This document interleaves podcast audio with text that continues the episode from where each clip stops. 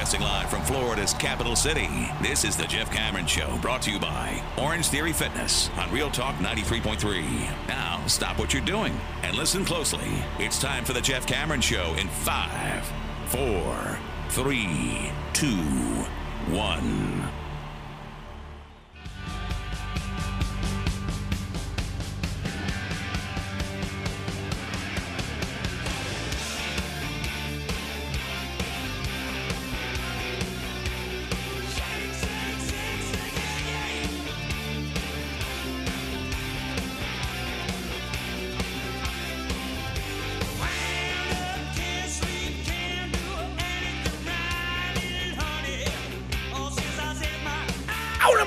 Jeff Cameron Show 93.3, Real Talk Radio, War Chant TV. Great to be with you. Hope you're well.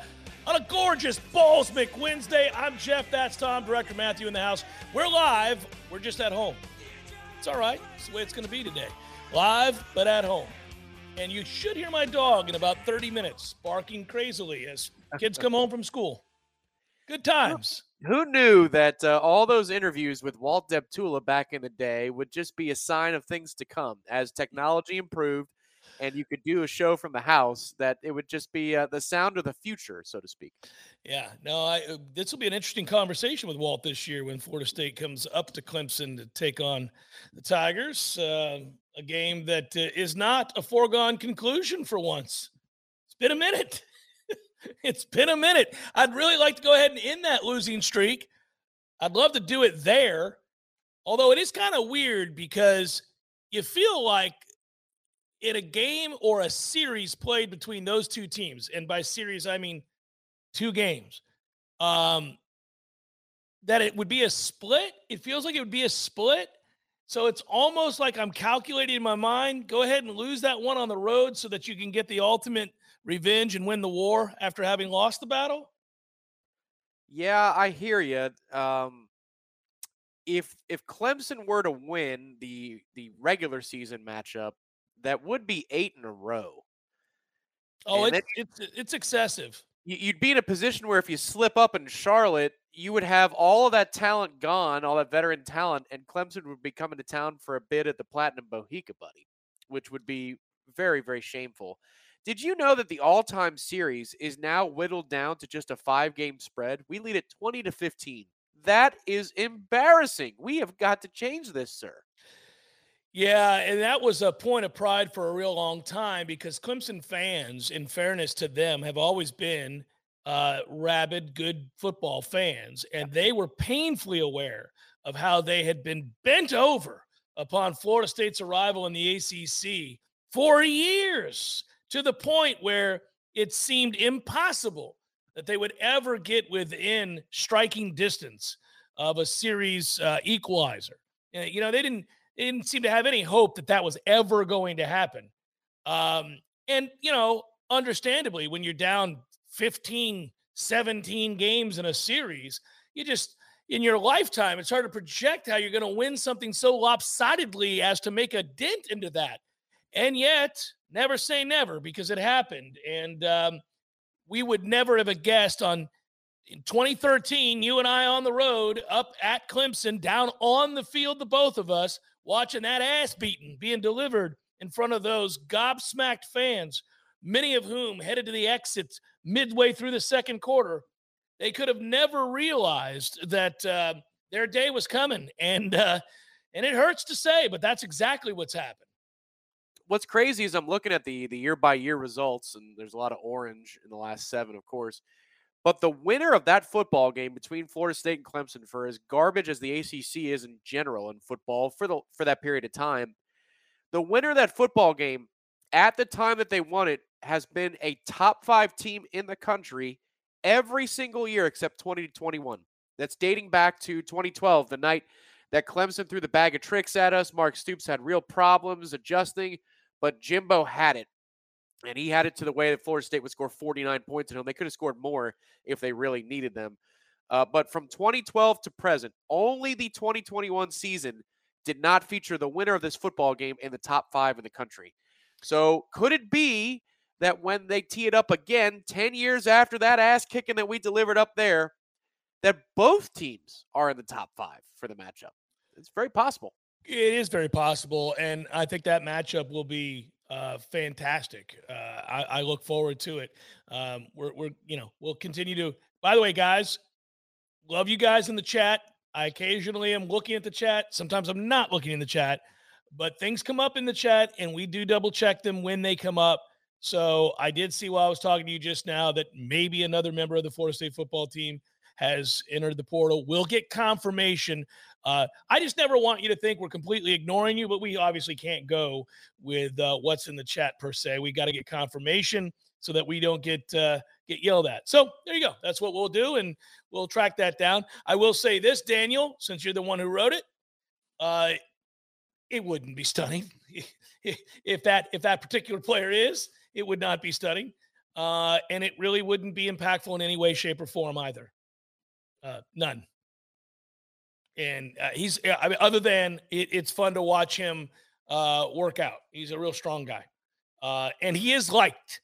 He is liked in that locker room. That's the thing. It's fun to be able to talk about guys and then follow it up pretty quickly. At, oh man, he's guys love that guy. We seem to say that uh, a lot.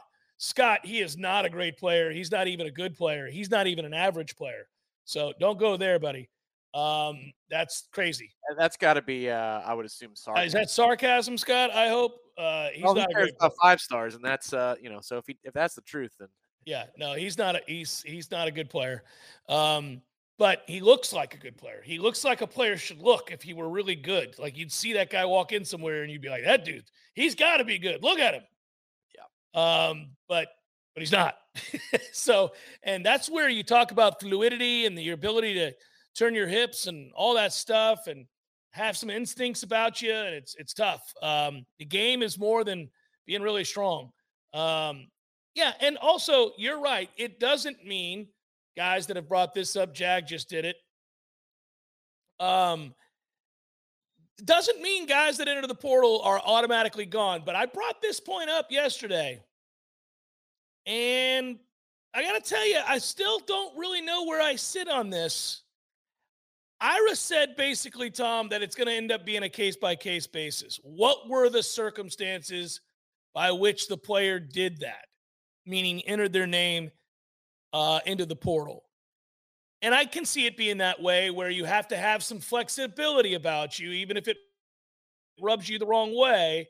Um, I'll just, I mean, I I would I would have a hard time having a guy enter his name into the portal, not fish, not fish about, but actually enter his name into the portal and then come groveling back for whatever reason and want to act as if this was, you know, no big deal that they entered the portal. I, I might be of the mindset to say, no, no, by all means, have a good day.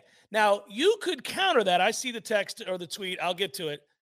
You could counter that with, yeah, Jeff, you're going to say that to a Heisman candidate? What if your all world wide receiver caught wind of some crazy offer, threw his name out there because he believed it? He was somehow convinced it was real, only to find out that it wasn't, that he had been duped by an unscrupulous agent or agent like individual operating on the behest of uh, that program that is trying to wreak havoc against your program and uh, then comes back to you and says, "Listen, I I thought I had an opportunity to make three times what I'm making here in NIL money, and then I found out it wasn't real. I was never unhappy."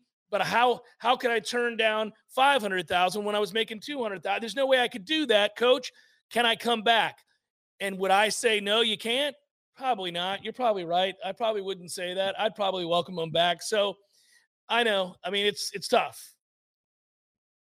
I'd say here, uh, this is a position group that while it doesn't have the top end that uh, wows the guy above me on the screen here in Jeff on War Chant TV, uh, the linebacker room has probably five to six options ahead of Stephen Dix Jr. specifically, maybe maybe seven when you have Blake Nichelson entering campus this fall.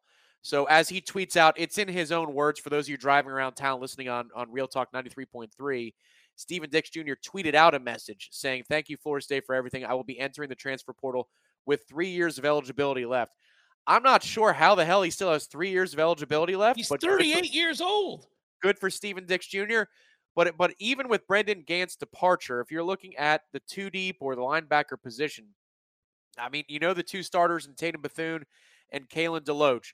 You know that Omar Graham had a good camp, uh, had a good final couple weeks of camp, but the coaching staff really likes what they have, and that young player Lundy is going to be there in front of Stephen Dix Jr. as well. Demarco Ward uh, had a nice finish to camp. Tom, this will be we'll be here till tomorrow if you're going to name everybody in front of Stephen Dix.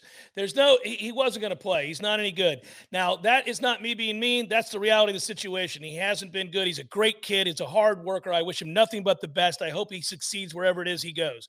But we're not going to waste time. He's he's gone. He's not a real good player. Uh, I think he's a uh, maybe special teams. Okay, I'll I'll amend this on special teams. He can run real fast down there. He's a big kid. He'll blow up the wedge or something like that. There you go. That's what you got for me. All right. What's next then? Yeah. So I'm just. I mean, there you go. We can take down the tweet. Um, but yeah, that's where that's where we're at. It's um, official. That's what you got. I mean, that's from his Twitter account. So there we go. Uh, nothing's going on in the locker room, guys. Nothing's. There's no reason to panic here these are players that we're not going to play, uh, many of whom uh, need to go. I would make room for four or five more if I could. Uh, if if I'm coming through and you're just giving me a list of guys, and again, I'm removing emotion from this. I'm removing any feelings you might have about an individual. This is me looking at a roster talking about trying to win some championships, win some games around here, as I used to say, right? there are a lot of guys that I'm saying, you know, you need to follow Stephen Dix's lead. He's got the right idea. There are a lot of guys on this roster that I would say, you know, it seems to me that Brendan Gant was on the right trail. It looks like to me that Tavius Woody had the right idea. I would be saying this to 10 other guys right now, and I would have plenty of room to go out and find some other guys that are better players than those individuals. That's where I'd be going. And we'll see. Um, I don't know what's going to happen. And again, that's just removing all emotion from the situation. There are plenty of guys on this team that, if you're in the right situation, are never going to see the field ever. And they shouldn't because so, they're not good enough. I think and, what they need to do at Florida State is bring you in uh, like it's office space and you're John C. McGinley. Uh, and you could be the guy who walks in and has those conversations where you just kind of process and you move along. Make sure you wear the suspenders because that's always that's always a flex. Yeah. And just what is it you say you do here? What it what okay. So you're telling me that when we go to practice and the ones and the twos are on the field, you, where are you? Okay. And you've been here on campus for how long? okay. I'm sorry, since how 2018? 2018. Oh, oh yeah. my. Okay. All right. So, what is it you say that you want to get out of your time here at Florida State? Uh, do you consider yourself a football player? Because yeah. I'm not seeing evidence here on this sheet um, that beyond you know practice. Yeah. Um, okay. Well, I think we have a conclusion here. Thank you. It's been a pleasure. And then you could be that guy. Every you know you got those meetings scheduled for 15 minutes. They always happen on Friday afternoon, and then that's how it happens. The, the PR firm could actually start as an HR consulting yeah. firm. Yeah. Yeah, no, this is good. This is you're in a good situation here, man. You're upgrading the talent on your roster left and right. Your recruiting class keeps getting better. The players you've brought in have upgraded the depth of talent on this roster. Your floor is much higher than it used to be. Ceiling's better this next year than it's been in eons, really. And by eons, obviously, when you're losing football games, man, two and three years feels like forever. So I mean, goodness gracious, you now are in a really good position. But as you do that, as you develop players, and they do it all over the field, you see it everywhere right now. In addition to developing players and going out and getting better players and upgrading your high school recruiting, which they're also doing right now, um, you're going to see a lot of guys go by the wayside. Guys that were here when things weren't going so well, guys that you had to settle on because you didn't have options on better players. Nobody was looking at you. But as you upgrade and you get better players and you bring them in, and it's readily apparent to those veteran players who look over at, let's just say, for example, at linebacker when Nichelson comes in, a two sport athlete, a guy who plays both ways, a guy who's an elite athlete. He comes into town. You know immediately when you see that kid, that's different. I'm not beating that out. And so you look for other places to go play. There's nothing wrong with that, man. I looked around the locker room at little old East Tennessee State and I went, damn, that kid's a lot faster than me. Damn, that kid's a lot bigger than me. It happens everywhere. And you have to start to figure out where you fit in. And sometimes when you go through that process, you go, I don't. I don't fit in. I'm never going to play here. And that's the way it works. It's not it's not personal. That's just the reality of the situation the question is, uh, how how many does it get to before this window is closed? And I think, and I'm, I would start the counter with Gant. It, it's not McClendon during camp. It, it starts post spring. So that's three. And I know that when you look at the roster, you see at least 10 more. that, I mean, I, well, listen, I'm not going to get here and start, you know, you know, I'm not going to sit here now and just rattle off names, but as they come up, I'm not going to sugarcoat that it's okay that they're leaving. I mean, there'll be more, and I'm going to go yay or nay. I'll be honest with you, right? I mean, yeah. we both said, ah, kind of sucks that Gant left. Not the end of the day, but I would have preferred he stayed. McClendon, not the end of the day. I would have preferred he stayed. But come on, let's not kid ourselves. There's seven, eight guys minimum that if they say they're leaving, we're going to go, okay, more room for better things. Well, I, I revisit a question we got a couple of weeks ago, which was I think was it six and a half was the over under. I mean, at this point, even before the news that happened 18 minutes ago on Twitter from Stephen Dix himself, it, it felt like it's going to fly past that number. I mean, of guys that at least enter their names into the portal, they at least take that step. Doesn't mean that they follow through necessarily, but that at least enter their names into the portal. That's got to be closer to 10, I would think. If they want to play football, yeah. I mean, okay, so again, I'll have to fight to not say names before they enter the, their name in the portal. It always sounds to people like you're just being mean. It's not. But let's look at tight end, Tom. Let's look at what they just did to the tight end room. They seriously upgraded the tight end room. You got, I know you do too, four tight ends are going to play a lot this year. One of them I would have moved on from, but they clearly like him. Four tight ends are going to play a lot. Now, there are more than four tight ends in that room. Yeah, I, I would think that you are going to still invest your time and efforts into both Jarrell Powers and Brian Courtney. Well, one of those kids, maybe. Um, I, I, we disagree on one of them, but that's okay. And, and listen, uh, that's fine. I think it's a good point you make with Powers, but I just well, there's room. There's room for people to take it on down the road. Correct. You're going to lose two of them this offseason. so you continue to to develop beyond Biscuit down the line, and you see if anybody could be a solution by the end of fall camp. And you'll know by December how many more you need to go get in the portal or, or whatever it is. And obviously, you're bringing in the number one tight end in the country now in Landon Thomas, who flipped back from Georgia to Florida That's State. the other reason I brought up tight end, Tom. Correct. Yes. So these are all true things, but I don't know that you need to press and and it, press the eject button on the younger tight ends that are in that room. There's some guys that have been here for several years, so I hear you there but I don't know that you need to press eject on some on some projects, kids that you knew were going to going to be developmental projects anyway that have unique skill sets. Uh, offensive line to me is is a place where there's a lot of dudes. There's a lot there's, of there, you, there's four you could tell to have a good day tomorrow. Probably so. Maybe more, but I mean that, that's yeah. And again, I'm not saying they all go, and I'm not saying that we know for a fact that these kids are all going to come to the same conclusion that I've come to. It's hard to know in, in, when you're the one out there every day sacrificing. And I admire that, man. Football's hard. It's a very hard game. I'm not taking shots at them personally. I am saying that there's no denying that the roster is getting better. Everywhere you look, they're making upgrades on this roster. You bring in the number one tight end in the country, somebody's got to go you, you've got too many tight ends.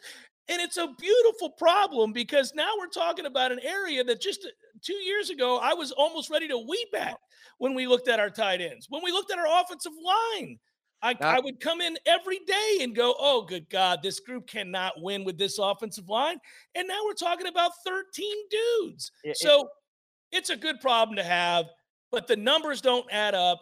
And in today's football, if you're one of those guys and the roster's passed you by because Florida State's status has been upgraded, then you may want to look for somewhere else to go. No hard feelings, like you said earlier in the show, Tom. You are right. No hard feelings both ways. Have a good one. Yeah, it wasn't two years ago for the tight end room. It was like six months ago, yeah.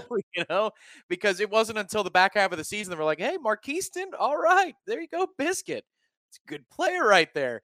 But then you just got better and better at that particular position in the offseason. So, yeah, you know, things are getting better at most positions here at Florida State, both ways, I think is the important thing to point out. From the transfer portal, but then also the high school ranks, this recruiting class has a chance to be you know, it, it, was top five for a minute there for about a day on the on three industry recruiting rankings. It's back to seventh, but it's got a chance to be if they win double digit games again and the offense looks fun, top five class industry wide. They've got a lot of momentum to them right now.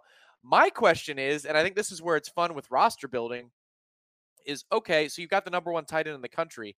We've got like three different ways that the tight end can play. This kid loves to block, Landon Thomas. I did the video with Michael. He's got a lot of blocking film, which makes me excited because it means he likes to do it. But when you build an offense the way you want to, as Mike Norvell, not a reclamation project at quarterback who turns into a Heisman candidate, not, I mean, just you build it the way you want to draw it up how many tight ends do we have on the field at a given time in our base offense? How many receivers does he want? Does he want to be power? Does he want to be straight multiple so we can well, do he clearly wants to be multiple, obviously. I mean, look at what we did last year. We beat opponents last year each week in a different way.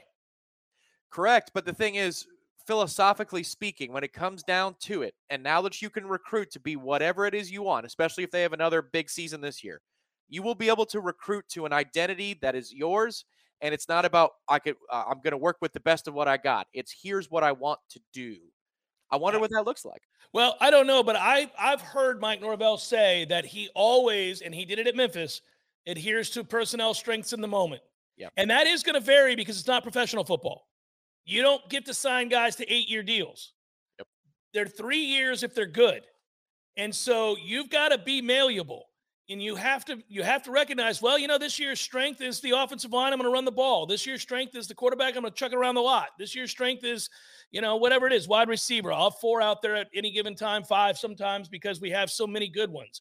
You know like i do think he's malleable in that way. And and because college football is uniquely different. Pro football you're right. You can really build a roster around your overriding philosophy and make them adhere to that and find the perfect pieces to fit those roles but kids come and go. And now with the portal, not only do you contend with graduation, but you get kids who just pissed off or homesick, and you're going to lose a kid.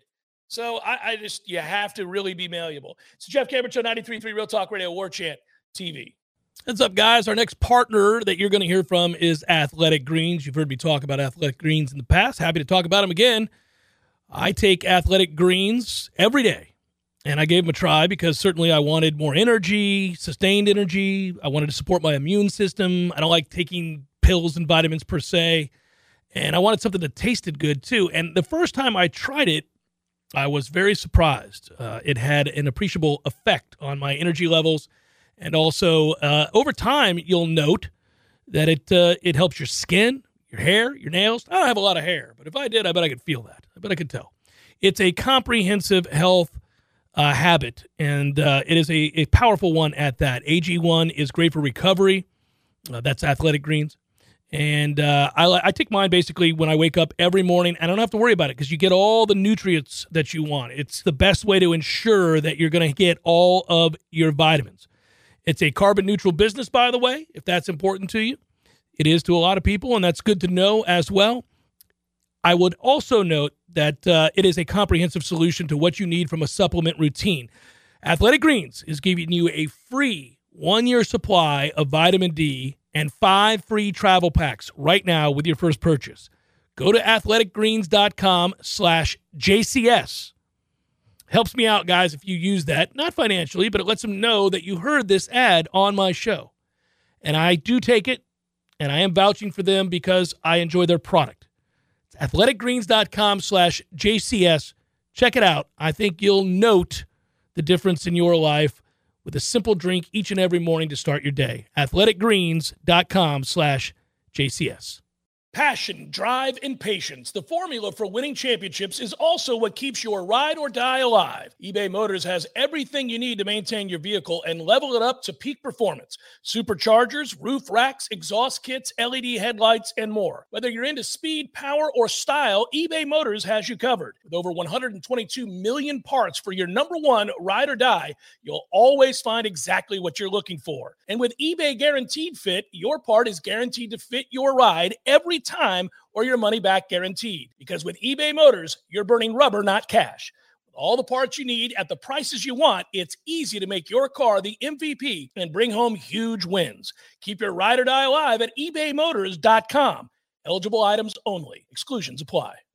The Jeff Cameron Show is a production of the warchant.com multimedia network. Check out warchant.com today for the latest news inside Florida State athletics. That's warchant.com. Now, back to Jeff on Real Talk 93.3.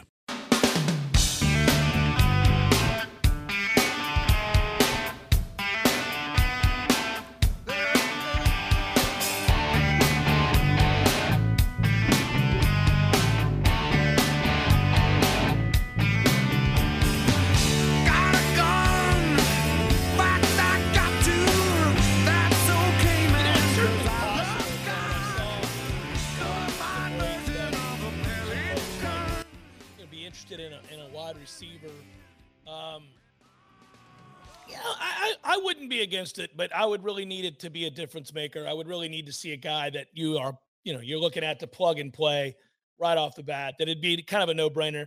Because if you if you think about this one aspect, we like where it's going in terms of career growth and overall potential for Poitier. We like where that's headed. We believe Johnny Wilson you know, is going to be good again this year. But you don't know the situation in terms of the post surgery return to health for Mycah Pittman. You don't know how soon that's going to be. And you really haven't seen him go all out yet and be consistently, for lack of a better term, good from Winston Wright yet. And, you know, we know he missed last year off that terrible car accident and the surgeries he had. Now, we're all rooting for him. And we assume because we've seen him running at full speed some, you and I certainly have practiced have watched him change directions and go through drills. But we haven't seen one of those days where he has four big plays in one on ones or seven on seven, or, you know, we haven't really seen that at all. So, you know, I think there's a question mark about how far back he gets you know, to how close does he get to being the guy he was at West Virginia, who was uber productive? Um, so we don't know. And then you've had some other guys who have been hurt or, you know, unimpactful, for lack of a better term. I, I guess you could certainly look at that position and say that if there was a difference maker, you would do it. Yeah, you know what's interesting is just looking at last year's stats for the receivers. Uh, the fifth leading receiver on the team in terms of yardage last year was Kentron.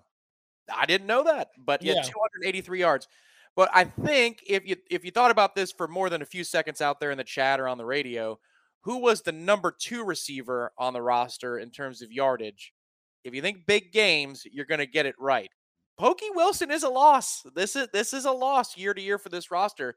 That was a guy who if you listed the most important players in the LSU victory, he's got to be in your top. Well, three. big game pokey is what he became known as. He made all the big plays, early and impactful moments in those games. See the Miami game. The Miami game, the first touchdown down the middle. I mean, you know, it's 495 yards. It's not like a ton, but each of them were pretty big. It felt like, and so when you're looking for somebody to help you make a statement early in the game, when you're looking for another option on third and gotta have it, beyond Johnny, who we feel better about and he could be a game breaker. I like the tough catches he makes, but you still have a doubt there on a fourth and six or a third and seven when the ball's in the air. It's like, all right, bring it down now. Bring it down, Johnny. You're open. Mm-hmm. Who's the next guy? You know, is it do you have to go to Jaheim Bell first? Do you have to go to Morlock? Or do you do you like Kentron or Vandrevius? But it, it gets thinner. The responses that you're looking for aren't there in spades where you're saying, oh, well, if it's if he's not open, we're going here because I can trust that guy. There's a lot of unproven to Florida State when it's a third and gotta have it situation. I think I almost feel better with a rail route to Trey Benson or Lawrence Toafili in that situation than I might some of the receiving targets. So if you're if I was going to make an argument for them going into the portal to go get a receiver, that would be how I would craft the argument of I don't know who's the most old reliable outside of Johnny in that wide receiver core when you got to have a big play. Well, the original argument I made, and I think um, you know there was some pushback uh, from from some Florida State fans, but I don't think they're an elite receiving core by any stretch. I they don't. That receiving core is not something that defensive coordinators sit around scared to death of. I don't believe that. Not good teams. Um, you know, not good defenses. I, I think that you you you are always going to recognize if you're a defensive coordinator that you got a problem with a six seven receiver that moves as well as Johnny Wilson does for his size. Now Johnny Wilson ain't running away from anybody, so they're not worried about his speed, his straight line speed. He's not slow, but he's not a, a burner. So you're not worried about that. You're worried about his size, you know, and his ability to go up and make athletic plays down the field, uh, make tough catches. He'll he'll give you some back though, which we know. Um, there is no clear number two right now to the point where we think Vandrevius Jacobs may have won that spot. I mean, a true freshman in one spring has wowed us to the point where we're considering maybe he's your two. Poitier is likely your two, but you know what I'm saying. I mean, it's it's that close already. It's not. I mean, now where I do think the matchup problems are presented, now I'm still in that role of that DC for that opposing team, is I say, all right, I'm not scared to death of these receivers, but damn, man, they've got three tight ends that can really hurt me. And it's not me just having to stop these receivers. I've got these tight ends to deal with, and they're not going to have to change out personnel because they can stay on the field if they want to run the ball too. And then in addition to that, they've got especially one running back that catches as well as a receiver does in Toafili. So they can line him up in the slot or he can catch the ball out of the backfield with the best of them. Their quarterback is extremely mobile. So if they put us in one on one situations and we're in man and we turn our back to this kid, he makes one guy miss and it's peace. You know, it's it's maybe a house call. It's not a first down, it might be a house call. So our offense presents real problems for defenses. And that's why we think and project this offense to do a lot of damage. I didn't even get to the depth at running back and the depth of the offensive line. We expect them to do a lot of damage. But if we're solely focusing on that segment group, wide receiver, Tom, you would not say that that was an elite receiving core. No, I think they've got an elite player, and we defined that in a previous segment, you know, about college elite versus NFL, whatever. I think they've got an elite player in Johnny, and then they've got varied skill sets. I think that's their strength right now. They're not proven. Now, some of these guys, if and when they prove themselves, you're going to jump up the ranks in how you would term the oh, receiver. Oh, Deuce Spann, Deuce Spann is exactly who you're talking about there because he's uh, from an NFL standpoint, the guy, right? Receiver wise. I mean, that athleticism, that length, that speed, those hops, he's got to figure it all out. Yeah, same thing I would say for Darion Williamson. If he could be healthy enough to, you know, participate with consistency in, in this fall, that's a skill set that you can do a lot of things with, you know, and, and he could take that next step. Dre Jacobs, I think we, I mean, we all expected at this point that it's going to happen. It's just, could it happen in his freshman season? Is that too much to ask? I think that's the question that's before him. But you look at the skill sets; they are varied. You have a, I, I would term Kentron as more of a possession style receiver. Again, yeah. not another burner, but he's yeah. not small. He's not small. No, he's a big kid, and he does a great job of, of body control and, and catching in traffic. He still puts him on the deck a little bit too every once in a while, and that'll frustrate you. But then you've got Winston Wright, and if it clicks for him health wise, it's going to go overnight, and he'll be realized. You just hope that that's still in the tank for him as we get into fall camp because if it comes back, he is proven. We know what he is. Ja'Khi Douglas is a burner, and that could be used as a gadget player, but whatever. That's something that you've got a scheme for on defense. You go down the list. If you want tall targets, if you want medium sized possession targets, or little scat type receivers, we've got it. It's just that you don't have a guy next to Johnny where you say elite, elite. It's just not, that's just not the case. Not yet. No, and. I, I you know what I hear when when we do this when we have the larger discussion about receiver and and I do it too, we have to. I hear if. I hear if over and over and over again is what I hear. capital I, capital F. And that leaves me a little uncomfortable. Again, hyper focus, hyper scrutiny, trying to look at winning a championship and get to a place where we can win a championship. Championship level teams aren't perfect teams, but they don't have a ton of ifs either. Yeah. And so that's the thing you kind of look at. You know, you look at the best teams in the country, you'll go, oh, well, they're a little weak here, they're a little weak there. But there's not a lot of guesswork as to whether or not they have the skill to, you know, to put a cr- ugly number on you. I mean, you know, there's you're like that guy's good, that guy's good. What are we gonna do about that guy? What do we do here? I just hear too many ifs when it What's- comes to, to our receiving core right now. What's fun though is is when it's proven that we go grab dudes from high school, and I think that's that's the next thing that's happening before our eyes. Then the talk becomes, wait do you see this kid? And I Yeah. feel like Vandrevius is close. He's very close to wait do you see this guy status. Not quite yet. I, I do want to see how fall camp progresses and if he can be consistent. Had a case of the drops towards the end of camp, the spring camp as well. But if he holds up and he can handle that rigorous schedule, man, let's just say that he has one game breaking play against LSU. At that point, confidence would skyrocket. You know you belong. And who knows where that kid could go? Because again, nobody's going to scheme around Vandrevius Jacobs week to week. They've got too much other stuff to worry about. So if he can be in a confident place with that skill set and you're drawing the third best or fourth best defensive back, man, somebody has the chance to go off. And even if they're not, you know, what their stats might suggest they are, just because you're going to get a great matchup so often. Oh, we're a matchup problem. I agree with that. That's the counter to my if question. We are a matchup problem. I mean, if you if you're going to leave guys alone, I mean, they're, they're going to make some plays now. And and I really like Mike as a play caller. So he tends to put guys in positions to succeed. He tends to find isolations and one-on-one situations in which you can exploit somebody. So you got a good coach, a good offensive mind, and he's got a varied group of weapons you can overcome all these ifs that I concern myself with. It's just kind of fun to to do the you know two-headed monster there with the argument and have some back and forth with it.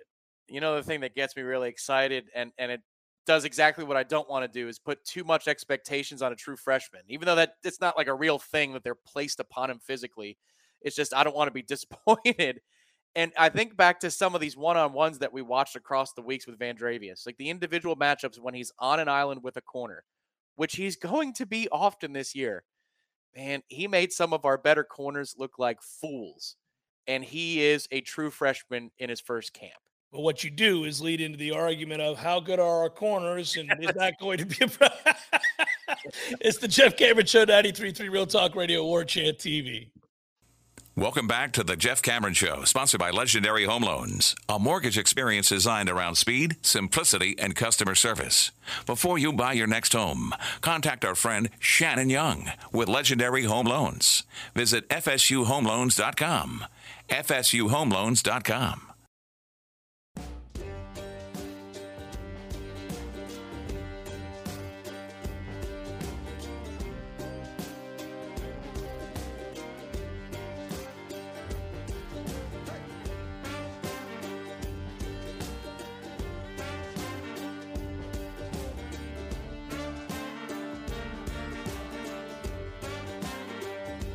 were uh, if we were hot, hot tubbing it, Tom, if we were in, not that you and I would be, but if we were floating in the tub,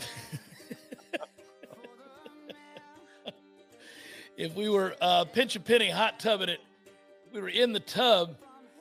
I'd bring up a couple baseball stats late in the show here uh, as we were relaxing in the tub because of Kershaw's win last night, and uh, I don't know if you if you had the opportunity to see uh, some of the rarefied air that that puts him in. Um, but an interesting talking point that if you would look at, say, the first 23, soon to be 25 years of the 21st century, who are the best pitchers? And the answer is uh, certainly uh, Justin Verlander, uh, Max Scherzer, Clayton Kershaw. Some people would throw in there Zach Greinke. Um, but that would be your, your list right there, right? Um, that, that would be a list of uh, of guys. But I thought this was kind of cool. According to Baseball Reference, um, if you just look at WAR, The answer is Verlander, Kershaw, Greinke, Scherzer. Fangraphs has it Verlander, Kershaw, Scherzer. If you go by old school metrics, ERA, it is Kershaw, Scherzer, Verlander. ERA plus Kershaw by a mile. If it's just strikeouts, it's Scherzer, Verlander, Kershaw. You get my point here, guys. If it's whip, it's Kershaw, Verlander, Scherzer. Uh, that gives you a sizable view and a lot of metrics to view who have been the best players at that position, pitcher, over the last 23 years. Now, again, Verlander is old as dirt and he has pitched more than all those guys. So some of his strikeout numbers are skewed a little bit there. But man, it's kind of cool to think that you've been watching, even if we're not a fan of the team, and we're not. Um, you know, I, none of those guys. Uh, well, for you, Scherzer is now on your team. He has been on every team in the majors, but he is now on yours. So you have a rooting interest. But Verlander has been on a lot of teams too. None of those guys have been on teams I give a damn about, but I love baseball. So I would just note that it's really cool that we've seen the three best pitchers of the last 23 years, uh, 20, really the first part of this century, if you will. Um, I mean, these guys are all Hall of Famers. Well, and, and Verlander's a Met now too. We'll see if he ever pitches. Oh, I forgot about that. That's right. Yeah. yeah. We'll see if he ever pitches for him. I think it's Kershaw though, even though we've got two of the guys that you keep listing on that roster, just because the consistency. I saw a stat today about um, in the modern live ball era of baseball, which goes back a long ways. Mm-hmm. If you list every pitcher who has 200 or more wins and, and an ERA below 250, that list consists of Clayton Kershaw. That's it. Nobody yeah. else has 200 or more wins and an ERA sub 250. And it's not like Kershaw has pitched in, you know, uh, the 60s, you know, when when it's the the year of the pitcher and they move the mound and they change the rules on those things. Maybe some sticky tack stuff towards the end of his career, but he's old now. In the heart of his career, I mean, it's all about the three-run home run. And in that division, too, the NL West usually has a couple of big bats in it throughout his career the dude has just been rock solid and consistent. The playoff discussion is different with Clayton Kershaw, but if you're looking at over 162, I think he's number one in the consistency uh, factor, and then the other two guys are right there behind him with Greinke in the conversation. Well, and Clayton finally did shake the, the postseason stuff finally, and and he ended up having a couple of postseason starts that helped them on their way to a title. So you kind of get rid of that label a little bit, but yes, the numbers are not the back of the baseball card in the postseason. You're right. Um, I would say this Scherzer is the more explosive of the guys. 10.7 strikeouts per nine innings is the highest for any pitcher, by the way, in baseball history with more than 400 starts. It's higher than Randy Johnson. It's higher than Pedro Martinez. It's higher than Nolan Ryan. Mm, wow. That's crazy. That now that's absurd. Um, you yeah. wonder if if he had to pitch nine innings a night if that number would still stay. But it doesn't matter. This is the era that you're a part of and, and that you were built for. Uh, I would just say that the other thing about Clayton, Verlander might be more impressive because I remember we read an article. You read one specifically, but it was on ESPN.com from the uh, the ESPN radio days, in which it, he was declared dead because all of his metrics, everything came down yeah. with velocity, like the everything, and it was basically an article that said Verlander's career is over. It was good while it lasted. And that was about eight years ago. and he still found a way to, to win a Cy Young eight years later. But Kershaw's velocity has diminished so much, and yet he knows how to pitch. I just love guys who, even when the oh, me too, yeah, when it tapers down, yeah, they might have at one point in their career just throw it by you and blow you away with 96 or 97. That fastball is nothing crazy, but that curveball is just an unbelievable equalizer and and his understanding of pitch sequencing. He's an artist, like Maddux was an artist, like second part of his career, Pedro Martinez. It didn't last very long, but that dude went from 97, 98 miles an hour to 92, and he'd still K he'd still K 10 out of uh, every nine innings. So I just love guys like that. Well, and with Pedro, he had he had everything you wanted in that he had an understanding of the strike zone. He could be a two pitch pitcher, and he just kept you off balance all the time. It's crazy. Uh, one other note here to your point about Kershaw, and it is fun to bring this up. And anytime we're talking about documentation of a guy who reaches a milestone, and we're reflecting on where he sits in this elite group, it's good to know these other metrics. And Kershaw has been the toughest to hit, to your point, the toughest to reach base against, the toughest to score against. Now, Dodger Stadium helps out with that. But he is now 107 and 40 with a 2 2 ERA and holds hitters to a 204 255 318 slash line in Dodger Stadium. If you play him in Dodger Stadium, short of a couple of really bad playoff starts, that dude is beating your ass. You're not going to sniff. And it's just been a dominant uh, set of numbers. And and so congratulations to him. Whatever 200. I I oddly know somebody that knows him well and oh. has said that he is a fantastic human being. Yeah, my friend of mine went to his wedding. Um, and and he said he's a fantastic human being. He's also giant. And to your point, by the way, about deception and understanding how to pitch, as his fastball diminished and he effectively utilizes that nasty curveball, it's also the herky jerky, crazy all elbows and knees motion. You can't pick up the ball. No. And the last thing I'll say about him, because we only got two and a half minutes to go, but last night I watched the first inning of the ball game before I went to. I was so dead from the hockey game, which go Bolts. Yep. Uh, and there was a three base error on the right fielder to start the game. Routine fly ball. Brandon Nimmo's on third, nobody out. All Kershaw does is throw about 20 curveballs between then and the end of the inning, strikes out the side. I was like, okay, well, nope, we're not getting him tonight. If that's the curveball you've got, we're done. hey, rapid fire. Uh, our thanks to our friends at Power Mill. If you got a young softball player, baseball player, take them over and get some lessons there at Power Mill. Get some instruction. Let them be the best they can be. Rays are killing the Reds eight to nothing. That's Rasmussen and Levi Stoudt. Guardians and Tigers three to one. Cleveland. That's Kyle Quantrill, Spencer Turnbull. Giants, Marlins, Alex Cobb, Trevor Rogers, Madison Bumgarner, Jake Woodford later on. Rangers, Royals, Martin Perez, Brady Singer, Taijuan Walker goes for the Phillies. The White Sox will throw Clevinger. Mets, Dodgers tonight. Max Scherzer, the aforementioned, Noah Syndergaard. And then we've got Pirates, Rockies, who Pirates win again last night. Johan Oviedo pitching for the Pirates, Austin Gomber for the Rockies, Cubs, A's, Justin Steele, Mason Miller, Charlie Morton going to go for the Braves. He of the 105 year old Morton family. Nick Martinez goes for the Padres, Brewers, Mariners, Eric Lauer, Marco Gonzalez, Orioles, Nats, that is Kyle Bradish, Mackenzie Gore, Angels, Yankees, Griffin Canning, Tom. Jhony Brito goes for the Yankees, Twins, Red Sox, Joe Ryan, Corey Kluber. We'll conclude the night with Jose Berrios with the Blue Jays, and the Astros will throw Luis Garcia. And that is your look at those that shall reside on the bump. It's a beautiful thing. What's more beautiful is the view from the beach, buddy. That's the more beautiful thing. So Tom and I are leaving uh, with our significant others uh, today, tomorrow, and uh, we will not be back until uh, Monday. So uh, you guys do well by yourselves and hang in there and have a great week. We're going to go to the beach uh, and spend some time inebriated and then wander around, eat good food, and enjoy ourselves. That's how that's going to work. Good work out of you. Thank you, Director Matthew. Be well, everybody. We'll see you on Monday. Peace.